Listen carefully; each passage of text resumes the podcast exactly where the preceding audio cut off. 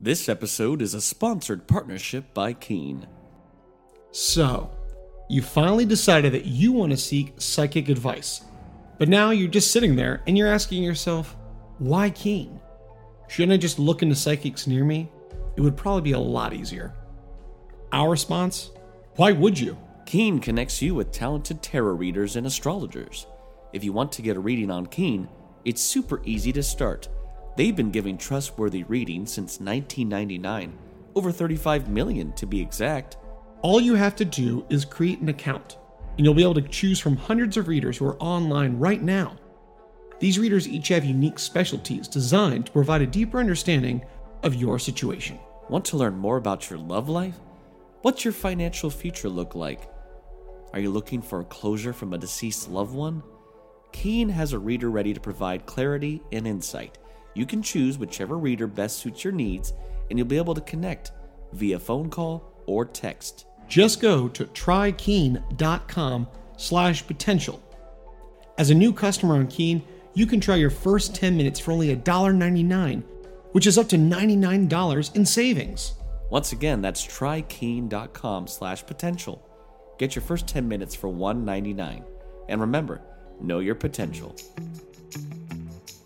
Hey, potential podcast listeners, let's talk about today's sponsor, Let's Get Checked. Let's Get Checked makes professional health testing easy by letting you get tested without having to visit a healthcare provider. You can order a testing kit that will be delivered to you in discreet packaging.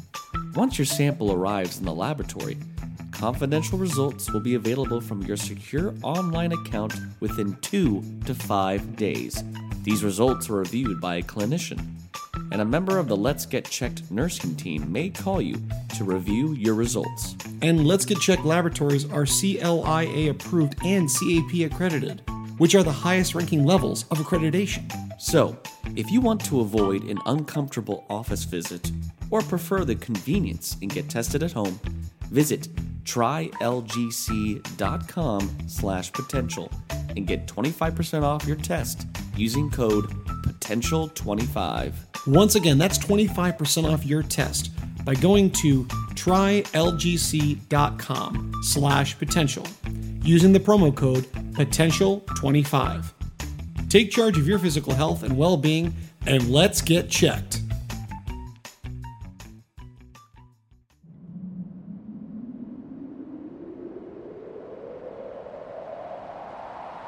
Talking all things entertainment, pop culture, and nerdom. This is the Potential Podcast. Potential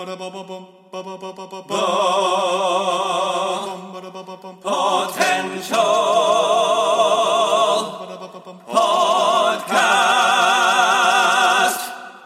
Hello, and welcome back to the Potential Podcast. I'm your host, Chris Dewar, and I'm joined by my co host and fellow assassin, Taylor Sokol. Man, here we are. It's already April. I always feel like time flies, especially now that we're doing this, you know, every other week for our episodes here, season three. It does feel like it's uh, flying by. And, you know, it's spring again. And I think a lot of people are happy, excited. A lot of places, the mask mandates going up. So, you could tell that uh, we're kind of getting back to a little bit more of even more of a normal pace of not having to wear masks everywhere. But uh, I'm excited, man. Spring's coming here, and we got uh, summer just around the corner, which you know for us is always exciting because that means our big summer blockbuster movie extravaganza is coming. But uh, how you been doing, Taylor? Uh, I mean, I mean, good. It's uh, you know what? It's it's crazy to think um that you know before you know it, this podcast is going to be. We're going into our this is our third season, obviously, but you know, uh, over you know two years ago, we you know decided to you know undertake this coming up here, and um, you know it's it's it's amazing, and um, but I am looking forward to you know that life has become a lot more normal. Of course, there's a lot of craziness going on in the world right now uh, when this podcast is recording, but you know the U.S. we're uh, we're trying to uh, keep busy, get back to you and I. You know, personally, we're doing a, a lot of things. I mean, I'm going to year, and and my job, uh, my new position, I've been holding for a year. You, you know, where you were, you know, a year ago. Went up in June. All both both my jobs. I'm currently working. I'll be hitting a year, uh, which is just crazy to think. You know, after really not working for a year and a half, uh, to at least pay back to you know a year, which is a a good thing. You know, I, I like to stay busy, and so it is nice that we're kind of getting back to what is really the normal grind. Uh, we've been, yeah, you and I have been definitely at it for a while now, which is why we ultimately decided to do our format of every other week uh, to make it a little more easier on us, but also again to really put the quality on those episodes that we are bringing out to you, the listeners. Whether you're old timers that have followed us since the beginning or new fans coming on to join us for the first time. Yeah, just stumbled welcome. into the wrong theater. Stick around. You might like this film. The what? The the potential that's what what is that title? Uh yeah, we're sticking with that. It's just it has a good ring to it, you know. But uh, you know, Taylor, one thing I do want to bring up, uh, just because I think it's kind of exciting. Uh, you know, I am I am in the engagement uh, life, and yes, you are. Uh, we do have a wedding date and everything picked for next year, 2023. But some exciting news that uh, surprised you. I did want to share here on the podcast. Uh, I did ask you, my, my fiance and I, Megan, asked you to be our officiant, and you gladly accepted. Uh, to some great surprise. I think you were pretty shocked, uh, and we're not expecting that. I still am kind of in denial that this is like my life. Um, but yeah, I mean, uh, you know, the uh, as you can see, I'm holding. Well, you can't see the listeners, but I've got an awesome custom made. I thought this was just you found something on a shelf. Um, we, we Chris Chris and I are fans of the Funko Pop Funko. Yeah, Funko Pops. Yeah. Uh, people, and uh, usually it's all pop culture stuff or video games and whatnot, just like our podcast. And this one's great because the it's an official officiant, the ultimate fan fun. Congratulations, your customized pop vinyl figure. And this was made to look. It's got the efficient book with a microphone and a suit, and it's got the same product that I use my hair as well. I'm thinking, so that's pretty they awesome. Did, they did, yeah.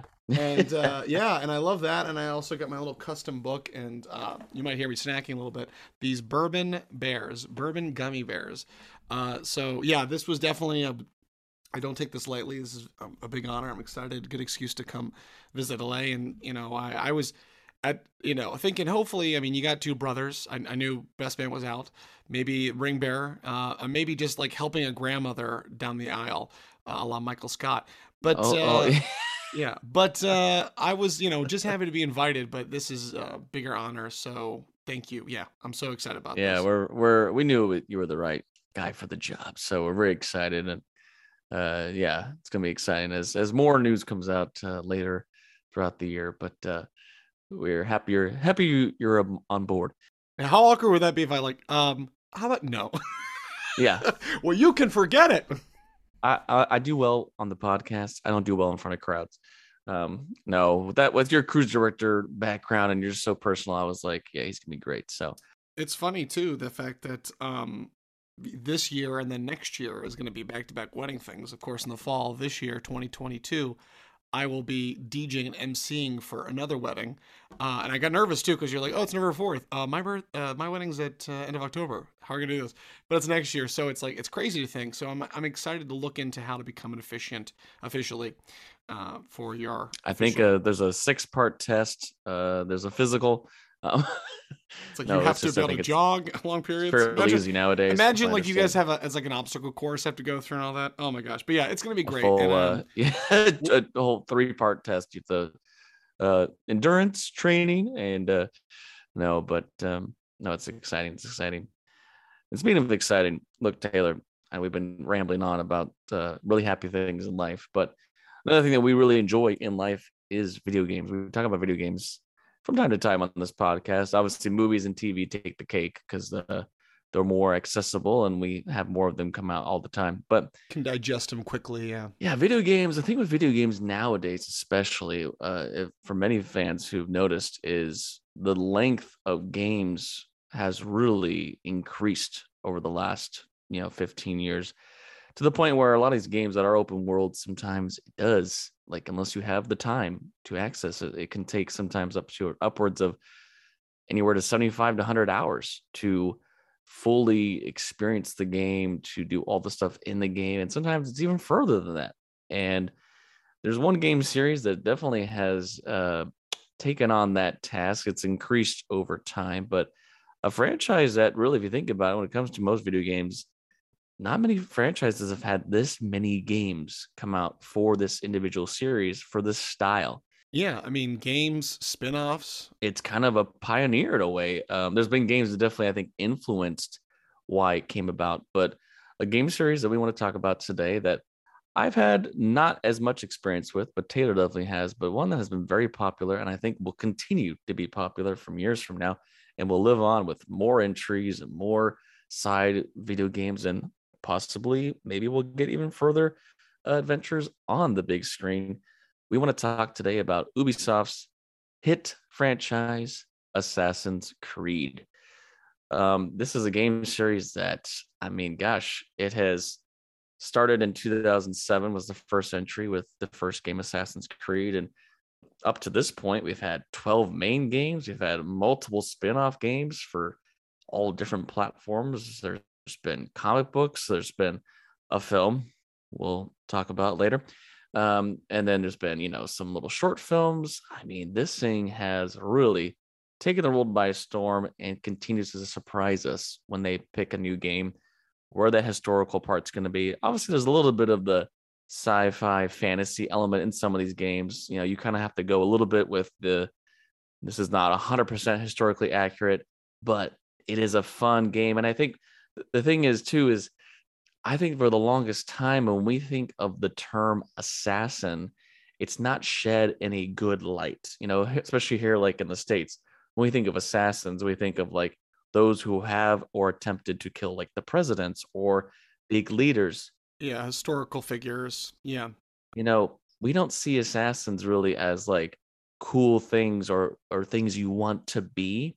In this game series, they have completely flipped it where you want to be an assassin because you're on the good side. You know, this whole assassins versus the Templars. Yeah, and that's and, and for yeah, and for those again who just walking into the podcast, walking into this episode, I'm sure many of you listen to this probably, hopefully, are wanting to hear about the game, or if you're a complete newbie, you know when you when you hear about Assassin's Creed, kind of you know we can't we're not going to go one by one each game what's going on. That would take too long. But I will kind of give you an overview for the you know the fans, kind of a review, and for the the novices the whole game or the whole series of Assassin's Creed, as Chris had talked about, was it's based on a little bit of historical, but a lot of fiction, a lot of sci-fi. But it depicts this fictional millennia-old struggle uh, between the assassins, the eponymous characters, as we see you play as the good guys, and they fight for peace and free will. So they're like hippies that kill people, and uh, then they have the Templars, who are desired a peace though through order and control.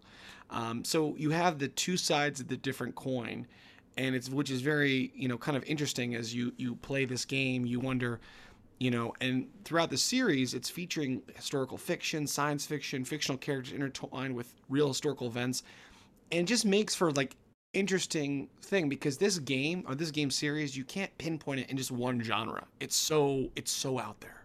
Well, it's also the, the continued story of they've now you know, real, realistically, in terms of if you look at a historical timeline, it has gone anywhere from ancient Greece upwards to the, you know, industrial revolution. You know, it's kind of like there's there's a whole time span of several hundred years and they've picked different areas of time to have different stories that still kind of fit into the overall big timeline of this story. So, and the unique thing too of I remember when the first games were coming out, I didn't, I never played a lot of the original games. I had one of the side-scrolling games on my DS, but I remember hearing about the whole idea of you play as a modern day man who has this, you know, it's this whole company that has this device called the Animus. And when you go into this device, this is where the the sci-fi element is very, very strong. You essentially tap into memories of relatives from the past of you know like the bloodline yeah we're not talking about you know go you go you play as your grandfather. These are like no, way no. back way. This is like you know the, the first game uh you're having a character that is connected to back to like the middle east in terms of like constantinople. Like this is like way way yeah, yeah the crusades. And you realize that one of your relatives is part of this assassins group that is trying to take down these templars because the templars are looking for the pieces of eden And the pieces of Eden, and again, this is where it's a little bit of fantasy, a little bit of, you know, not really possible. These devices, which pop up in many of the games, are things that they could use to essentially control free will.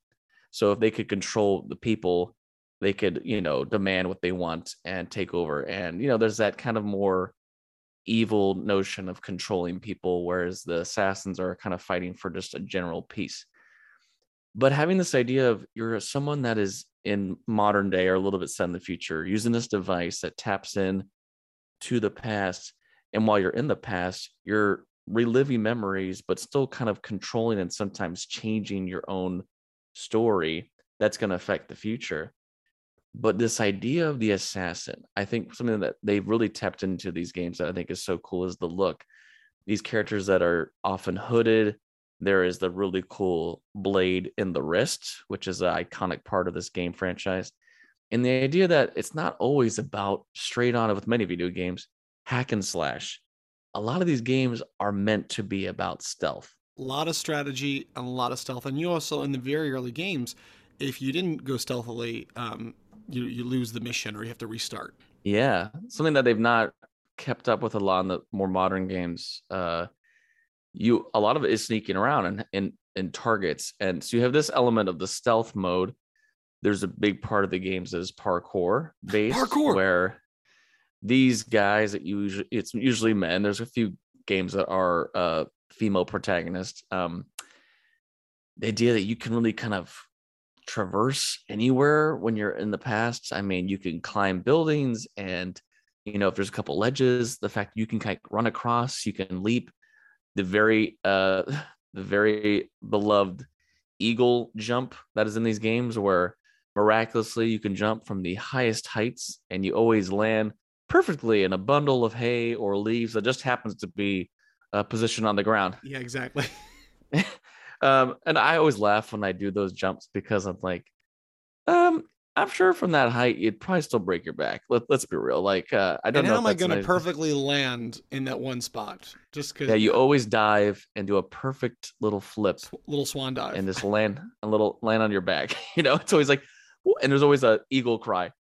I know. you go, it makes you laugh. yeah, yeah, it's all, but uh, yeah, and that was um, you know, talk about our early. Let's go kind of go in our early memories of the game. I do remember playing the very first game, the very first Assassin's Creed, and this would have been, I probably would have played this on like one of the Xbox systems. I think originally I was playing Xbox 360. Yeah, probably would I played it. I was yeah. more of yeah, I had played them on the 360 versions, and um, I do remember it was just such a different game than I had ever anticipated because up until that point, I really didn't like stealth games, and it really it really was tough for me because I'm I'm just like come on, let's go, you know, um, uh, duck and cover, barrel roll, you know, I mean all the games that up at that point I'm playing. You know, Super Smash Brothers. There was a couple of uh, you know, shoot 'em up games, but this is very different. And I just remember how weird and crazy and wacky this this game was. It was a little ahead of my time for this game, I think, the original, just because it was, you got like you said, you have sort of sort of this kind of like time travel element because you're going back in your own memories. There's this weird, it's just a creepy vibe. It was almost kind of like what that was for video games or that genre, kind of what Matrix did for a lot of films, uh, for the film industry. And so yeah, I just remember how weird it was. And then I, I never like I played a little bit. I was like, ah, I don't know if this is my kind of game. But then when I got in, then I got into the second game and played through that one. Then I was like, okay, I'm really digging these kind of games. Yeah, I never the the first main game of Assassin's Creed I played was three. Um, I didn't play it for very very long, but I remember uh, playing it on my brother's PlayStation at the time, and that one deals with the American Revolution. And I think at the time I had never played a game that was really open world or where there's a there's a main storyline of main quests, but there's tons of side quests, and you can kind of go around and pick and choose the order you want. Like you never played the game the same twice, and I don't think I was prepared for that. I don't really knew. I was like, I'm not really a fan. Like I, I was coming off of games like God of War, Kingdom Hearts. You know these these hack and slash games where you really go in and just you go for it. You know, Darksiders. I was playing these games where it was like you really going for the fight. So I think a little bit of the stealth element. Yeah, you, you were like little, you were like Leeroy Jenkins all the time. You know, you Yeah, just going in. I was terrible at the stealth element because I wouldn't be so stealthy. And then, you know, you'd go into a room with like six guys, try to take out one, all of them notice you. Now you're fighting six guys at once, uh, which can be very tough in some situations. And I wasn't really prepared for it. It wasn't until I played Red Dead Redemption 2. Um, and I guess you could really count Breath of the Wild in there as well as uh, one of these. I mean, obviously, a lot more games now have expanded to kind of more open world, even Horizon Zero Dawn. A lot of the games in the last couple years uh, for different platforms have really opened up to this is now the new norm where you have you have your main quest but there's a ton of side quest missions to help you increase your stats increase your you know skills you get new gear sometimes there's side stories that do attach to the main story and i'm more used to this now so i think it'd be fun for me to go back and play a lot of these games that i never got to because I have now become a fan of the Assassin's Creed franchise very late in the game, but we'll get to why a little later of one of our uh, latest uh, additions. But there is something about, yeah, I think maybe from a kid's angle, depending on what age you are, there's something that is a little weird about thinking, like, what if you never knew that your ancestors were part of this ancient group that has, in different periods of time, protected the world from devastation? And the fact that you know for a lot of people there's a lot of people i think that they you know we have our daily annoyances where we get like really frustrated about something and we we have maybe a heated moment where in one little second of our brain we're like if only that person didn't exist. But i think for the general population no one's really at the point of like i would murder somebody.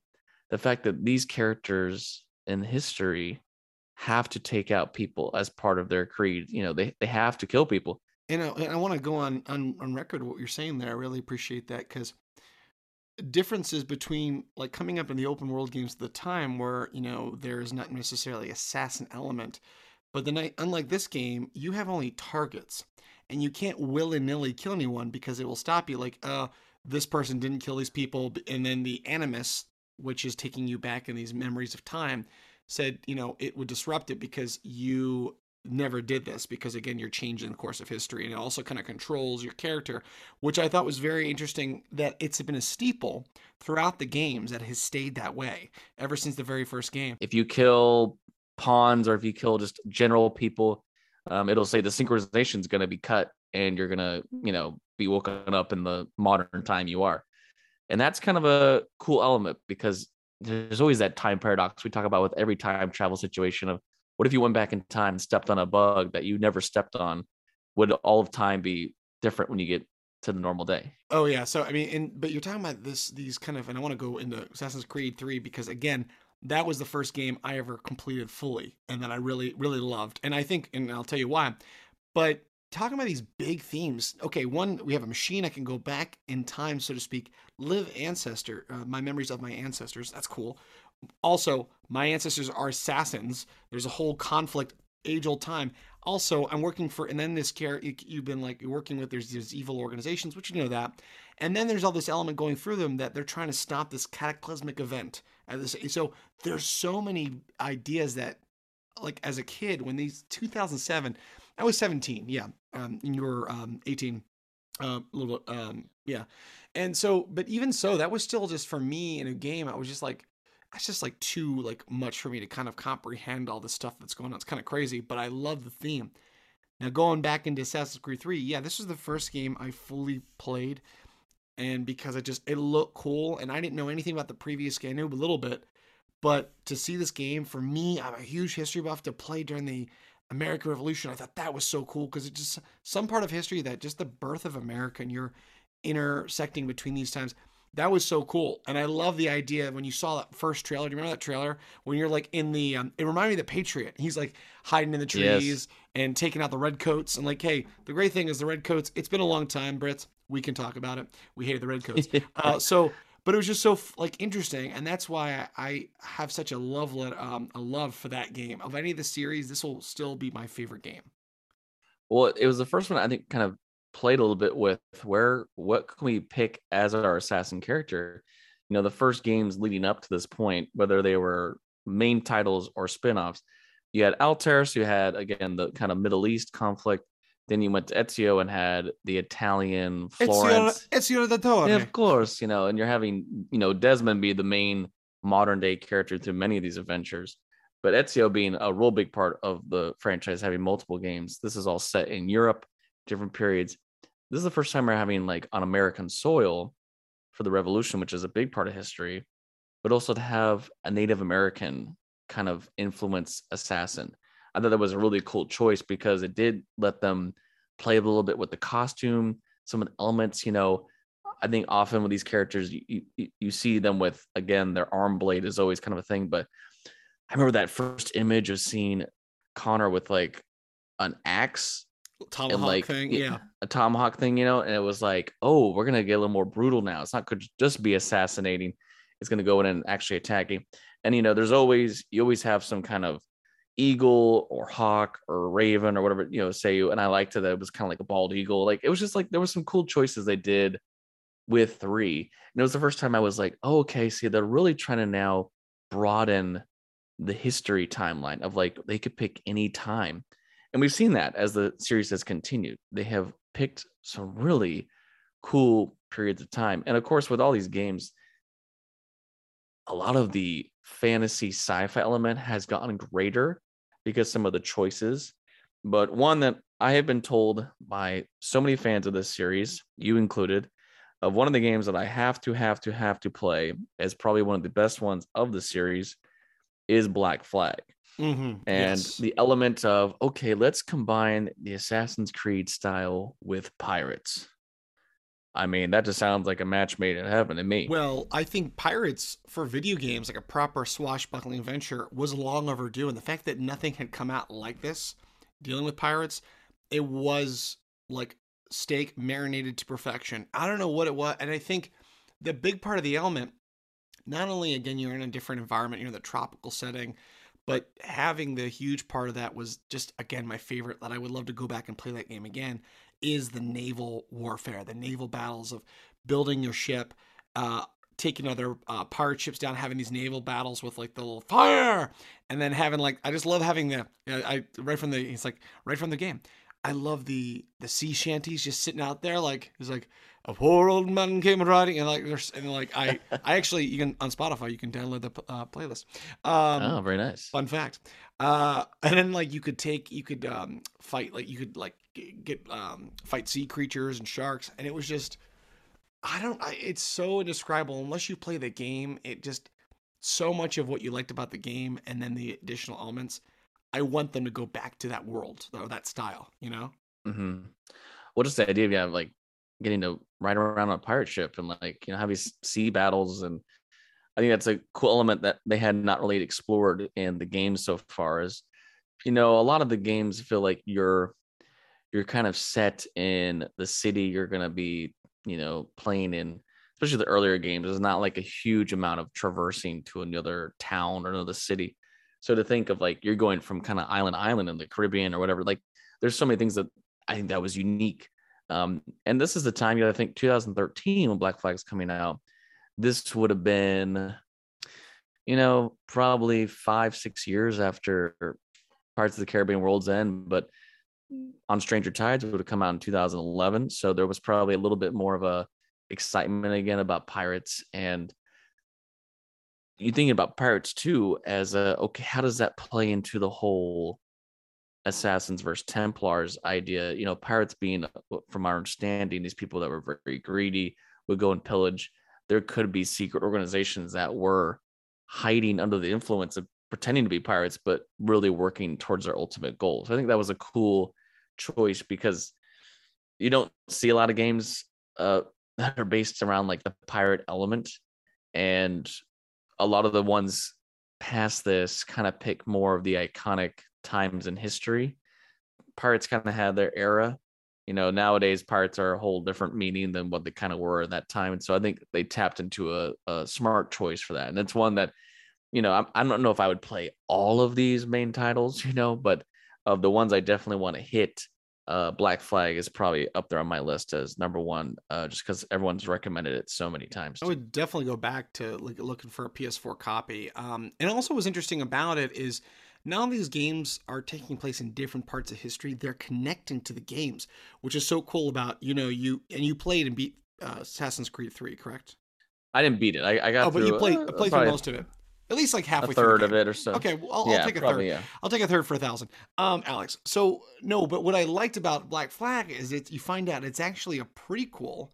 Um, uh, you play as the grandfather and father of the main character and his father, and yeah, so it's like before. It's so so it was interesting that connection of how they become assassins and like that was so cool for me to like just that connection. Like wow, these games are. I mean, this is this amazing mul- um not multiverse this amazing universe uh, and world building that these games are doing and we see this in movies like we got the mcu but in ter- terms of video games how these have spanned and how they're interconnected and how you still see them connected today going further along Even like because they're going, they're going. They've been continually kind of going further in the past to ancient times for some of the newer ones. Um, but in the next few games after Black Flag, see you know like the French and Indian War, and then you're looking like the French Revolution, and then like I said, the Industrial Revolution in in London. These periods of time where really we're having these huge cities and a lot's going on. So there's definitely this is a a guise to use to hide evil intentions by a group and to see like how they play into that. Like I feel like it's something that Assassin's Creed has always done really well is they do have these giant cities in some of these games and one that I haven't felt they played into too much in the new one we're going to talk about a little later. I remember one thing about three that made me laugh that I think has been a big part of a lot of the games is when you're trying to be very stealthy, there's always a lot of these cities where you're going through tons of people. You have to like push and shove your way through people or be sneaky, you know, hide in, you know, blend in with people. So I imagine some of these newer ones that are, you know, Syndicate, uh, Unity, Rogue, and all that, having to like push your way through to like mark your target, but like you don't want to be noticed, you know? but, but even so the guy's wearing a hood and all these outfits like nobody else is dressed like this guy No one, yeah, no one else, you know, no one else wears a hood uh, ever. Uh, yeah, people never notice. Oh, that guy looks a little interesting, and why is he coming with that knife on his wrist? Um, oh he just oh he just happened to sit on a bench and he's just like calmly looking down he's fine These are cool periods of time, and I think, like, I know with like Syndicate, they have like you know DLC where you can get like Jack the Ripper, and I'm like, that's a great choice of you know a side quest to go after. You know, that's kind of cool. Speaking of side quests, I think it was it wasn't until three that they started having really awesome DLC. They had this one, I loved it. You play as an alternate reality where George Washington becomes a tyrant. He doesn't become regu- like he becomes Oh, he becomes King George. So there's like he becomes corrupted by one of the pieces of Eden, uh, mystical objects, and it was just like when I saw the preview, you just see George Washington kind of just sitting there on a little throne with American flag draped over him. I'm like, okay, this I love the alternate reality stuff, and I think you have to suspend your disbelief because all of them. I mean, you go back to Assassin's Creed 2 when we we get Leonardo da Vinci and all that, and so, but yeah, it was interesting like kind of course that they did. So they go from you know Black Flag and then Rogue, which is kind of in between Black Flag and three, and then Unity Syndicate are then jumping ahead uh, several years, and then it would be then 2000. And I hadn't gotten to play those, uh, and then it would be Assassin's Creed's Origin that went would go to the Egyptian times. Yeah, which to me sounds awesome. Um, I think Origins and Odyssey have, from the trailers that I've seen, and this is all just because pre pre me wanting to pick up Assassin's Creed, and now I would want to get both those games and try them out. The Egypt era just sounds like such a cool one to to play because there's such a mythology to Egypt that I think most people really like that they could play a little bit with the fantasy element of you know gods and mummies and certain creatures. You have the nile so you have you know not only is it you're trying to get around and deal with uh your assassin missions but you got crocodiles and all these kind of dangerous things going around snakes and stuff and just to think of like the time of you know egypt and like how do you instill you know this is like the origins of the assassin's creed like you know what was the first and this is where it's kind of cool. They have the development of the Order of the Ancients, which are really kind of the start of what's going to become the Templars. Uh, something that's instilled in Odyssey and Valhalla is this kind of group that you could see like oh we have the evil group being developed and then we have the good group and seeing how this has been something that has continued since like pre you know like ancient times like that's it's a really cool idea that i mean there's possible notion that it could go even further back in time but i think that was a great start place to be like well what's the biggest civilization that's ancient that we could think of to start uh, you know, obviously Egypt, I think is a great place to start. And with Odyssey, the Greeks, I mean, you get to play as like Leonidas essentially. For all of us fans of 300, uh, wanting to have like, we never got like a this is Sparta video game. You know, it's like, what a cool idea of Greece to, to, to play into. Oh yeah, and the fact that you know they brought back um, the naval battles and and things like that. But what we're what we're seeing in these games, which I think is interesting, it it wouldn't it was Odyssey and Origin, Origins and Odyssey. I think what made this very a nice little challenge and change is that it's it's starting to go a little bit away from so much stealth, and we're going into more of open combat, brutal, yeah, Bru- yeah, bru- even brutal combat. Where I think the Assassin's Creed games always have been violent, but now it's taking it to even a little bit more more of an extreme. I think that's that that's an interesting thing, and I think these games are what starts. I think is going to start dividing fans. You have got the purists who love just the stealth element, and you know, for me, I like a little combination. I think what was great is I like games, and I know for you, you have a little bit more straightforward, uh, a little more linear. But with the open world, I do like the fact that there becomes more of a choice for you, and you can decide how game. Which means then, if you go back and play it of these games probably not because we we a lot of time and hours. No, don't have time. Yeah. No, we don't have time to go back. Uh, we have time machine. Uh, but it, it makes it for great replayability. Well, yeah, and that, like I said, you'll never play the, the game the same twice. Um, even linear games for me uh, have often felt like you know sometimes you don't play them twice the same, but it does give you a choice because it means you don't have to do everything in the game if you don't want to. Obviously, you have to play the main missions, but I also think of this time, you know, Egypt, ancient Greece, as we get into, you know, the time of the Vikings. A lot of this era is brutal. It is, you know, there's tournaments of combat. There's the Colosseum. There's, you know, gladiators. There's there's more of a if you need to fight to take something, you you don't do it, you know, it was almost a dishonor thing to knife someone in the back, you know. That's something that if like I, I, don't think they've done uh, a full on one in Japan, but that would be one. You know, we you know we played um, Ghost of Tsushima. A lot of that time, it was like dishonor to be the assassin stealth type because they want to die from direct combat, and I think that's a lot from these three that are they're more ancient times than we've had for any of the games. That that was kind of a thing. It was like it was more shown as a side of pride to show your valor, show your your fighting skills. But obviously, there's some missions that just make sense that you have to go in quiet for a purpose. And so I think what's great is there's still the stealth element there if you want to. And for me, the first game that I've, I mean, I'm still have not finished yet because good lord, it is long. And when it's long, it's because I'm being very completionist and I want to get everything. At this point, folks, when we say we're completing a game, uh, we are in the realm of getting trophies uh, for you know if you're an Xbox or a PlayStation fan. Trophy is what matters because it's like you to us that signifies the fact that you have completed the game the way the developers do. So if I got all the trophies, then I've done everything. Yeah, if you get all the trophies and get that platinum, then you know you've done the game justice.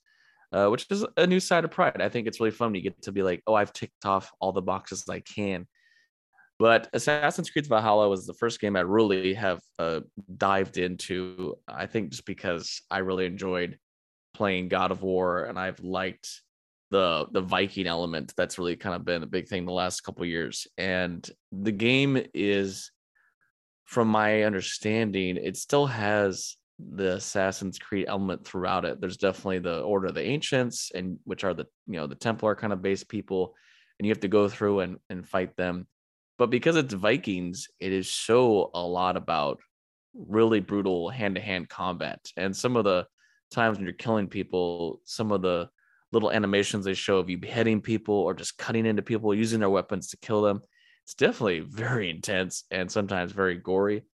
I enjoy that though. I think it's really fun because that is the Viking element. There's obviously the very fantasy side where you do get to tap into going to Asgard and there's Thor and Loki. Yeah, there's a lot of great Norse mythology in this game. So, I mean, these this Valhalla game, I tell you, it's divided probably a lot of critics of again the purists, and I, have read a lot of um, you know hate on it for those people like there's no really assassin element, but you know what? That's what I liked. It, it was so different, and again, what Black Flag did for assassins, what the pirates say, and this did for Vikings, and I think again to me this is a match made in heaven, and you're absolutely right. So it does have even even more than I thought. Just that I thought it was traditional, you know, Vikings were fighting. There's gonna be some stealth.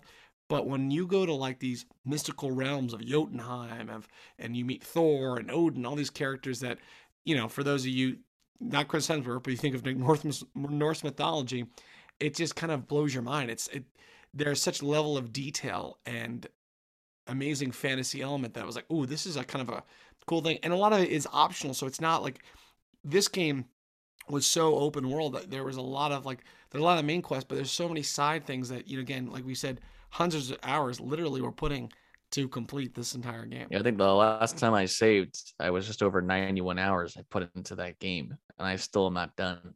Still more to do.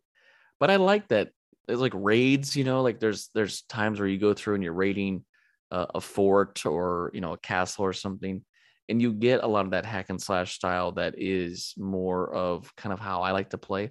But actually, to me, there's tons of stealth in the game every time you go to a certain place where you have to take out enemies or get gold or get some artifact or whatever, there's always the option to go through and take it out fully in assassin mode, as opposed to doing it via going and being brutal. Often in the game, as with most times, people do see you quite often. So I think it is kind of up to you, the player, of how you want to do it because you can fully play that game in a very stealthy way. And there's actually a lot of missions where you do need to go in and just kill the one person and try not, you know, a lot of these cities where they're they're an enemy city to you, you have not won their allegiance yet. You can get noticed very easily, but there's also a lot of times where you can blend in with monks. There's actually monks walking around with robes on, you know, they're priests, so you actually look like you're one of them with your robe on.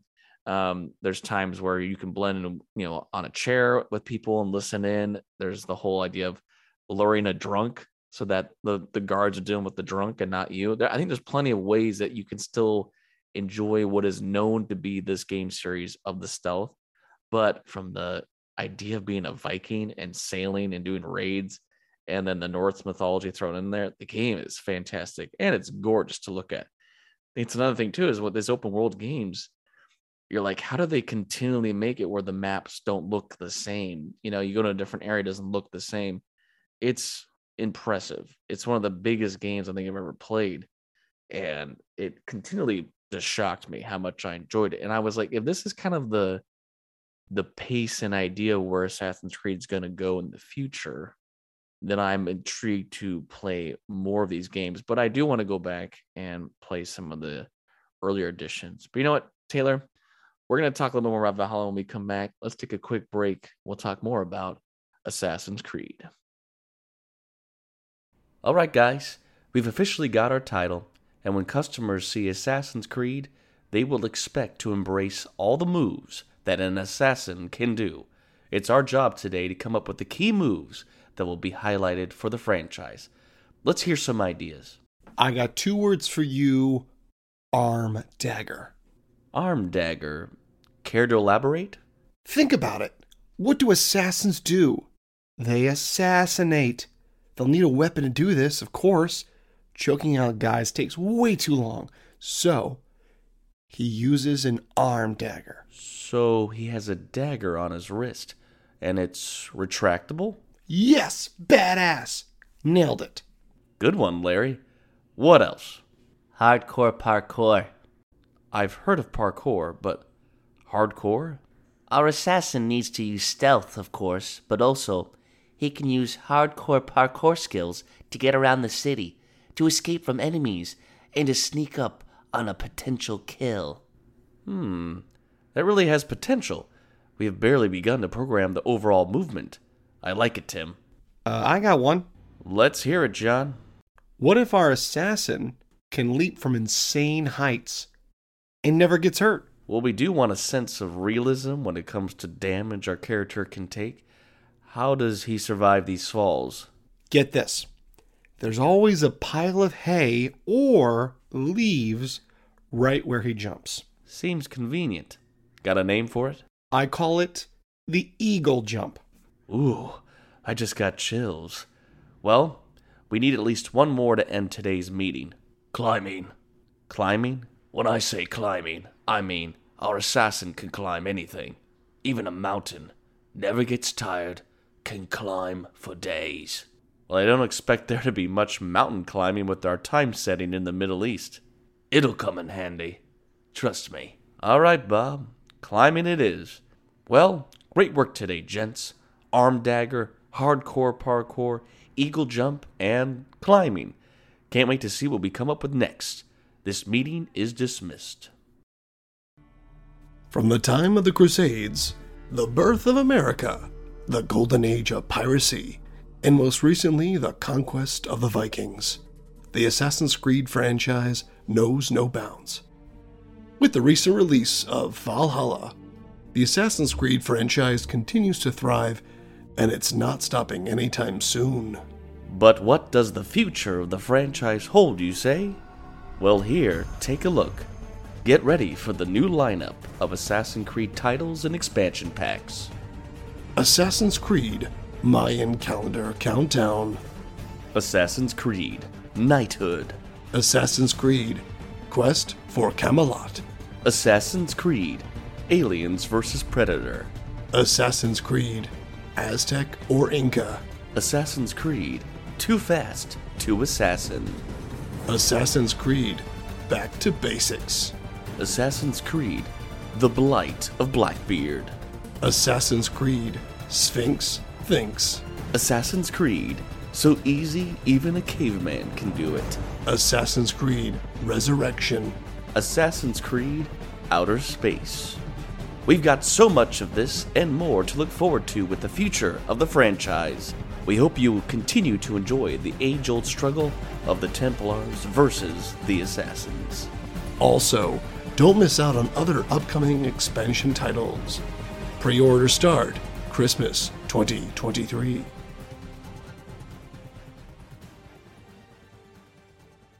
Well, we're back here talking about Assassin's Creed.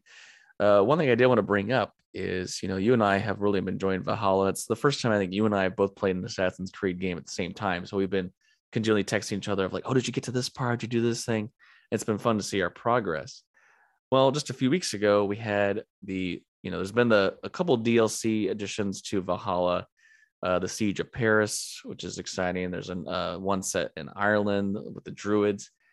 But now we have what is the biggest expansion they've ever done from the Assassin's Creed games, Dawn of Ragnarok, where, you know, throughout Valhalla, you actually have visions all the time of Odin. He's kind of like a secret mentor in your head when you go to kill certain people, whether you do it or not. You know, a lot of these games are up to your choices of who you choose to keep. You know, a lot of times you can kill people or send them off to, you know, their way. I like the idea of them taking all right, let's go full on into the mythological, and you play as Odin trying to save the realm from Ragnarok. I think is like a really cool idea of an expansion because so much of Valhalla was playing into the mythos. So it's like, let's just go full hog and like, let's give it to you. So it's one that I haven't got yet, but I do want to get and play. Yeah, uh, as far as uh, with the main game and all the um, expansion packs, I've gotten up to Siege of Paris, uh, which I, would like to go back into that, but of course we, we got other games we want to get into. But Dawn of Ragnarok, after this airs, has just released uh, within the last few weeks um, of March. So yeah, I'm really excited about it. I've seen kind of the previews uh, of that. It looks amazing, and I think what I even like about these Assassin's Creed games, if they continue um, to cut out. I mean, this game, what, what I liked about this game and my experience with the previous games is there's very little uh, time back and forth between modern day and um, uh, past and the past. So I thought that very was a- little. yeah, Mhm. and I don't really like the modern day because there's not a lot you can do. It's kind of like walk around, click, talk, and oh, let's stumble. Ooh, jump over here. There's not like, okay, yeah, all right, you got to get there because they're they're doing all this research and whatnot. But I was like, give me back to the game because there is again so yeah, much you to want to play as the assassin. Yeah, I mean, I didn't I didn't see the modern day person at a computer. That wasn't on the cover of this game, so I'm not gonna get that game. Um, Computer guy goes yeah, in the I know. past. I know this, that's gonna be us. It's like the next game is gonna be podcast, the game. You make your own podcast. um, so uh, the next Assassin's Creed character, he's a podcaster, and he doesn't realize he's an assassin's uh, long line of assassins. Um, I'm a what? It's crossing over with Harry Potter, but uh, yeah, I think that um, yeah, what also really I loved about the vibe throughout these games and expansion packs, uh, or of this game and the expansion packs of Valhalla, was the really atmospheric tone it set. Whether you're in the mystical realms or you know you, there's like ways to make people feel like you are fighting off supernatural beings because of like some herbs you take some mushrooms don't touch those um and or some like smoke you inhale whatever. So there's that idea that this very creepy element. I mean just like you would go for these like swamps and all of a sudden these witches would attack you or these creatures of the night. And I, I just love that that you could walk around an area and all of a sudden and the character kind of mentioned this place feels different you know and it would it would like it would just set this different tone that of all the other games man i got generally creeped out and scared uh, a few times um, so much I almost threw my controller um, and i was like die devil bird ah! um, but yeah it was just weird like i just love the atmosphere throughout the games and um, yeah it was it was definitely it had a good interesting set of challenges too I just think that's a testament to them really trying to put as much into one game as they can. You have to remember, like for you folks out there, I bought Assassin's Creed Valhalla on sale, brand new copy at GameStop for fifteen dollars.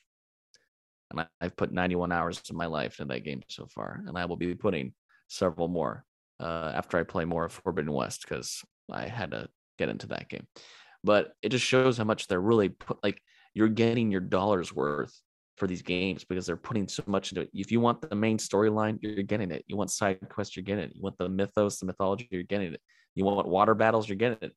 It's just like they've put so much in this one game, and then you have expansion packs, and now of Ragnarok. And the nice thing is we didn't come too late into the game. Here's another crazy thing, and I never thought they would do this.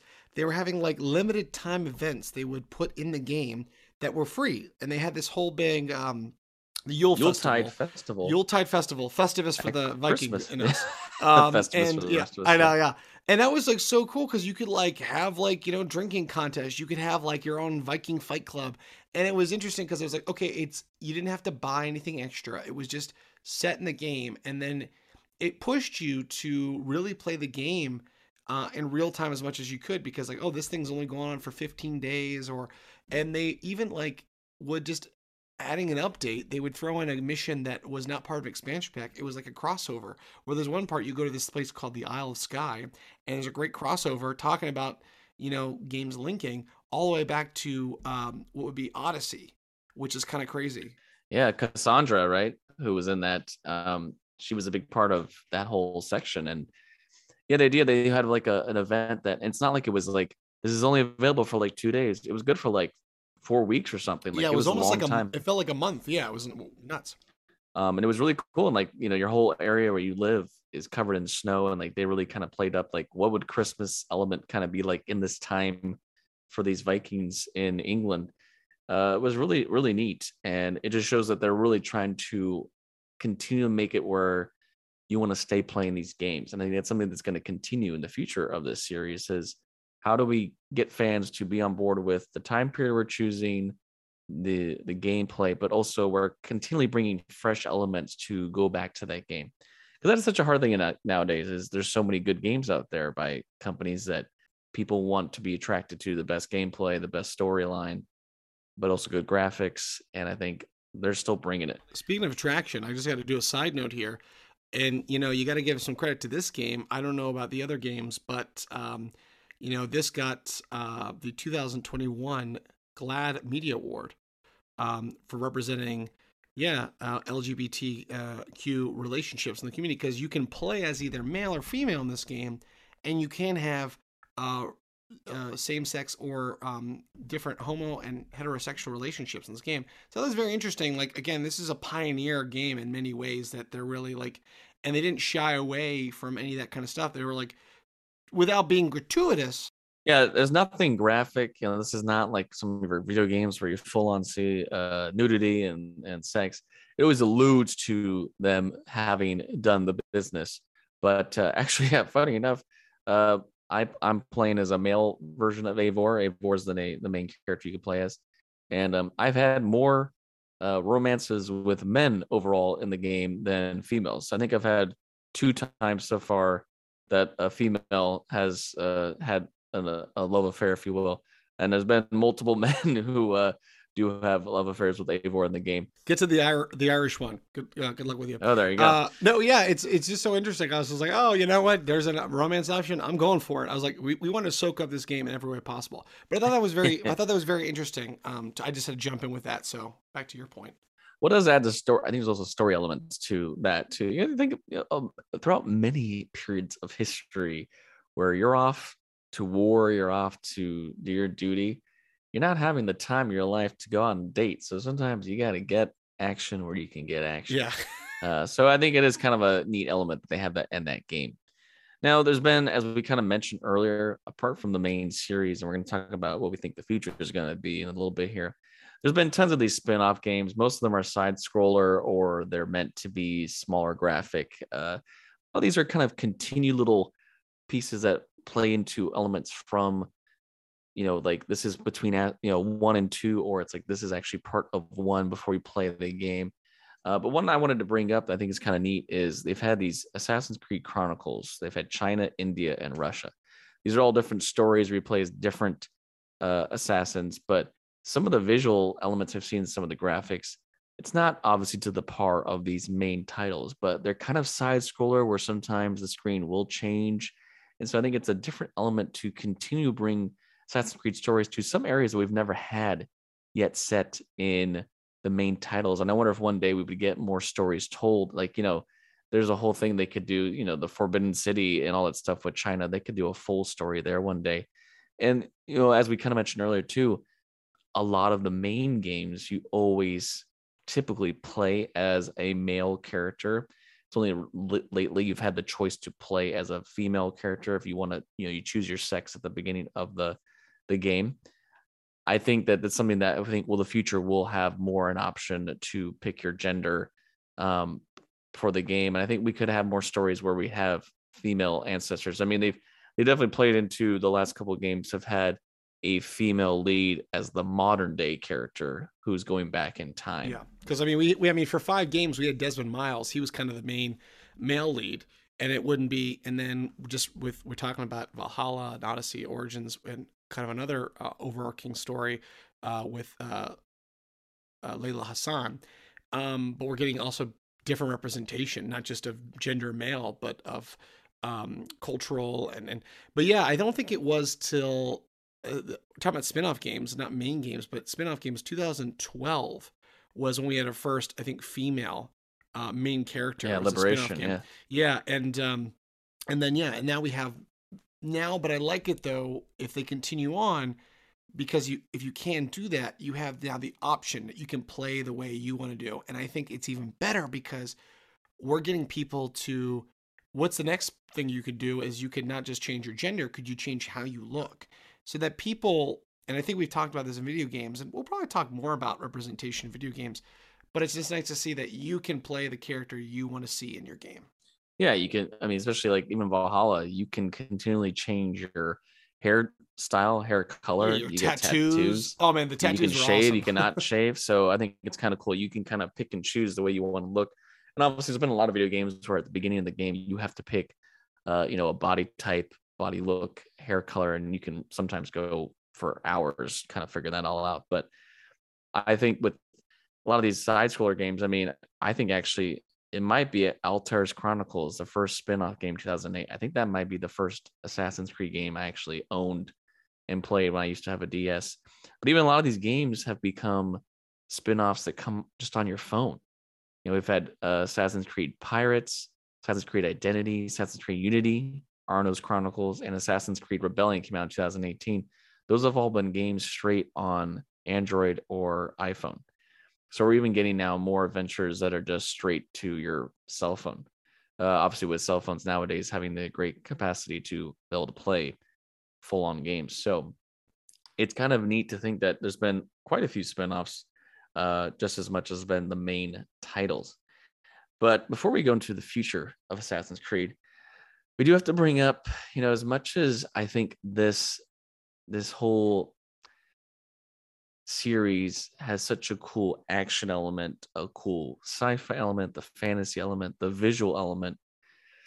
It's something that's never really been captured very well when it comes to film. Uh, we've only at this point had a few short films that I've never actually seen, but we had the big Assassin's Creed film that came out uh, that Michael Fassbender starred in, and you know he pushed to produce. He wanted this movie uh, to really succeed. He, you know, star in it. They created a character for him, so they didn't choose to do like Desmond and a certain time period. They just had a new character chosen. And as we've talked about many times in this episode so far, they chose to have most of the movie be set in modern time when he's like himself in the Animus. And it's like, we don't want to see that. We want to see the assassin part. like, we want to see the parts when it's back in history in Spain with all the cool parkour action moments. And they did so little of that. And I think that was a huge miss. Well, and I think also to the point, like, you know, we're talking about your ancestors. I think, you know, and we've, there's been kind of toiled in that in a lot of movies and shows that, you know, you might have a doppelganger, you might, you know, with genetic stuff, but to play your like basically the same guy but you're playing it would have been cooler i think to have a different actor to play the character in the past. And just you know when you're playing double duty uh, you know and especially when the character he's playing is during the spanish inquisition and it's like a, I think a different ethnicity altogether. So it's like ah uh, you know but yeah this I, you and i think both i mean we hadn't talked about this movie when it came out. Now we're talking about now obviously. But i think I was so excited when this movie was going to come out. I was so pumped because just the trailer looked really great. I mean, the trailer and whatnot, and I was like, they put, what, they put the best bits in the trailer. Yeah, yeah. Tales old as time, right? But yeah, it just it didn't work for so many reasons. And you like, right? You said the main reason was I want to see the historical moments. I want to see the assassin stuff, not all this talking and you know modern boring stuff. Yeah, it was just one that I wish it had worked better, but it didn't. And that's the thing is, even at that time, although I had not played really any of the games, uh, apart from that that you know side scroller one and then a little bit of three, I was excited for it because I still like the concept of what Assassin's Creed is, and the movie just didn't really deliver.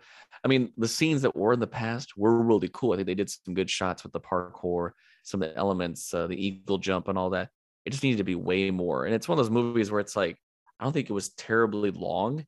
That's always a bad sign where you're like, okay, it's not going to have an, enough runtime.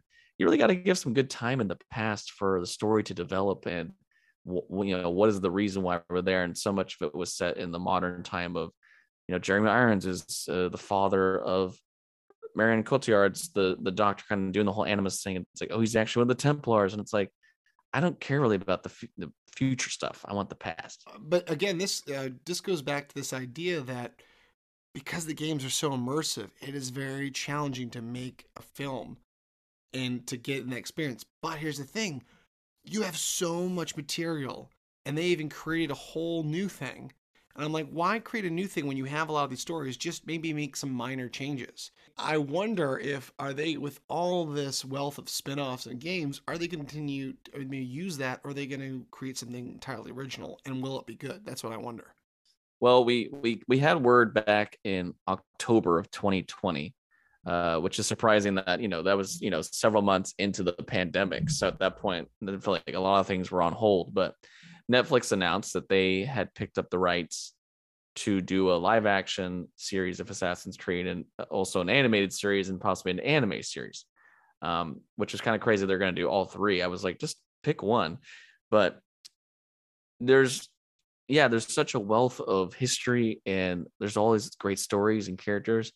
Would they just want to go the route of making a whole new story, uh, maybe a time period that's not been used in one of the video games, or just picking one that works and developing a story around that? You know, just going the Desmond route and going with the Ezio, or you know, however they want to do it.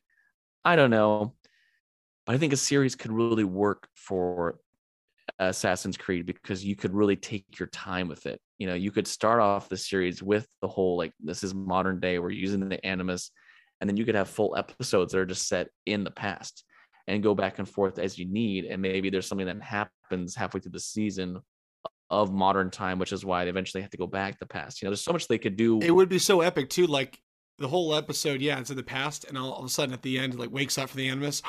I know where the next thing is. Cut to okay. you know, they could do a lot of cliffhangers and like I think we've seen a lot of shows have had cinema quality action and graphics and you know, I think with the right budget, I think it could work. So I do hope that whenever we get more word about this whole full series actually happening and coming and who they get to star and all that, I think it would be a, a better step than uh, what we've had uh, in the past uh, because I think it is a, a, game series that could really be captured on film if they nail it. But, you know, Taylor, speaking of the future of the video game franchise itself, there's been no word currently of what the next iteration will be. You know, it's kind of funny. I feel like with Assassin's Creed, it's always kind of felt like they've already had announced the next uh, timeline or location even before they released the next video game but we, are getting to the point where a lot of video games take longer to make you know especially with all the graphics and they're putting so much in these games. The only hint that i've read about is a possible return to africa to do maybe a full game set in a story. I don't know there, there's a lot of time periods in africa that could work whether it's more ancient or more modern. But i do wonder i wonder if there's just some time periods that are a little too touchy to do like you know we've had the revolutionary war we've had uh you know the french revolution we've had french and indian war. There's been time periods i think work because it's like it's ancient enough. Are things like the civil war the vietnam war some of the world wars with those you know those could be interesting stories. You, you think about having assassins that pick up a nazi germany and taking out nazis. I mean like there's stories that i think could work but is do you think it's a little almost too touchy a subject that like you know like the vietnam war is a war that a lot of people don't like to talk about because it was a war that shouldn't have fought in the first place. Do you think of a vietnam war assassin's creed game would work or would that be a little like i don't know if i want to try that out you know? I'm, I'm curious if that you know would that work? Yeah i no i i completely agree with you. Um uh, that is the thing where okay, how far in the past or to a modern thing can you do Assassin's Creed where you get more, okay, this is just Hitman. Um, but there, yeah, there's a lot, there's so many timelines I think, think that maybe it doesn't have to be, I mean, the war doesn't have to be you're part of it, but it could be the backdrop of it. Like they could do uh, the backdrop of World War II or, um, you know, even like a Cold War, a little bit more, you know, kind of edgy, you know, certain around stuff like that. Cause I feel like there's um, something to be said about that. But I mean, even you could talk about, and it would be challenging, but you think about what other historical figures can they interweave in this game? Christopher Columbus, you know, Hernando Cortez, you know, talk about um, the travesties of that. Um, so yeah, I mean, there's so many things to do. Um, and also there's a lot of cultures not to to touch upon that I don't think that like you said, maybe going back to Africa or maybe even doing the Incas and the Mayans. You know, uh, that could be that could work too. Yeah. So you know what happened to the Mayans? You know, we don't know. So maybe that could be like what they. So again, yeah, there's the sky's a limit. Um, but the game franchise is definitely not slowing down. I mean, look at like just look at. I mean, even this game alone we just had Valhalla um, I gotta I give a shout out to this the sales man. They sold more copies during its first week of release than any other Assassin's Creed game. And the PC version also had the most successful launch of any PC game published by Ubisoft. And it's made so far 1 billion in revenue. And it was, you know, of Woo! Yeah. And think about 2020. It was a time of people like were stuck at home. It was a lot of video game. It was the fifth best selling game of 2020 and 16th best selling of 2021. Wow. So clearly the game is doing very well. The game series is continuing to do well. Yeah, I mean, the sky's the limit. They really could pick any other periods of time that have not been utilized. There's still ancient times. I mean, hell, I would be totally down. I, I don't know how they would do it with the language barrier because uh, no one spoke English in that time. And most of these games, they always somehow speak English. You know, you kind of buy into that. They could do a whole Assassin's Creed set in like caveman times. Yeah. Like, like saber tooth tigers and shit. Like, I would, that would be cool. Like, you know, I mean, there's so many time periods, and they could even, I know a lot of times the modern or future stuff is more of the sci fi element, but they could also do like a full, like, future based Assassin's Creed game that's like set a war of the assassins and Templars or the Order of the Ancients set in like 3059. You know, like there's something there's so many things that they could tap into, you know. Well, think about what games like Call of Duty and Medal of Honor and those games have done. They've they've gone to the future and whatnot. Yeah, I, I completely agree. And also, only a few of these games have touched on uh, they've all been really mostly from the assassin side. What if you did a game, but all through the eyes of Templars more and more? Because there's only a few games that have just you been a Templar. We're like, oh, we're the bad guys, but who is the bad guy but the hero in someone else's story, and vice versa? That'd be cool. Or you pick like you know at the beginning of a game, you get to choose which side you play through, and then you know and then like imagine playing valhalla as the order of the ancients the whole time you know or something like that or i mean you get wiped out but anyway um if you play it that way but I just think about the games itself has gone, you know, now into movies and, and, and whatnot. And, and we talked about representation, but I thought this was interesting because of the their first major expansion in Valhalla, The Wrath of the Druids, which um, set in primarily in Ireland, in um, olden times of more medieval Ireland. That was promoted by Tourism Ireland and the marketing, um, you know, to, to boost tourism in uh, uh, Ireland interest. And you just think about that even playing those games, like man, makes me want to go back to Ireland. It makes me want to go here, and or it makes me want to go to Norway and and and see all. So it's just it's just kind of interesting that the games have just taken on even a further life beyond the console itself. And I think they will continue to do so. And we're going to be excited to see whatever the next title will be in the franchise. But I know for me, I do want to finish up Valhalla, get into those expansion packs and the Dawn of Ragnarok. But I do want to go back and play smaller ones. So maybe maybe maybe down the line uh we'll do like a past potential pick of, of a video uh, game, one of older yeah. games. Uh because you know I think there's just some that they have they've been iconic for one reason or another, and I just haven't uh haven't given them a fair shot. Uh now that I'm more open to the open world games. But you know, if there's an Assassin's Creed game that you really love that we didn't really talk too much about today, let us know on our social media you know, our Instagram or Facebook, or you can email us at the potential podcast at yahoo.com. We always want to hear your thoughts on uh, what ones you love and what do you think the future is going to be for this game franchise? Because again, the options are limitless. 100%. And hey, if you liked our episode, please rate us and uh, like us, subscribe us as always. Uh, but you always can leave a review. And hey, maybe if you leave a great review, we might give you a shout out on the podcast. Until next time, I'm your host, Chris Dewar. And I'm your host, Taylor Sokol. Go out and uh, save the world from the Templars, my friends. Well, don't actually assassinate people. Yes, please. You not. will go to jail. All right. Till next time, my friends. Ta ta. Thanks for listening to the Potential Podcast. You can follow us on Instagram and Facebook at the Potential Podcast or on Twitter at the Potential Pod. Or you can email us. Send us your positive feedback and thoughts, suggestions, and more through our email the potential podcast at yahoo.com. I'm your host, Chris Dewar. And I'm your host, Taylor Sokol. Stay tuned for more episodes on pop culture, entertainment, and nerdom. And remember, know, know your, your potential. potential.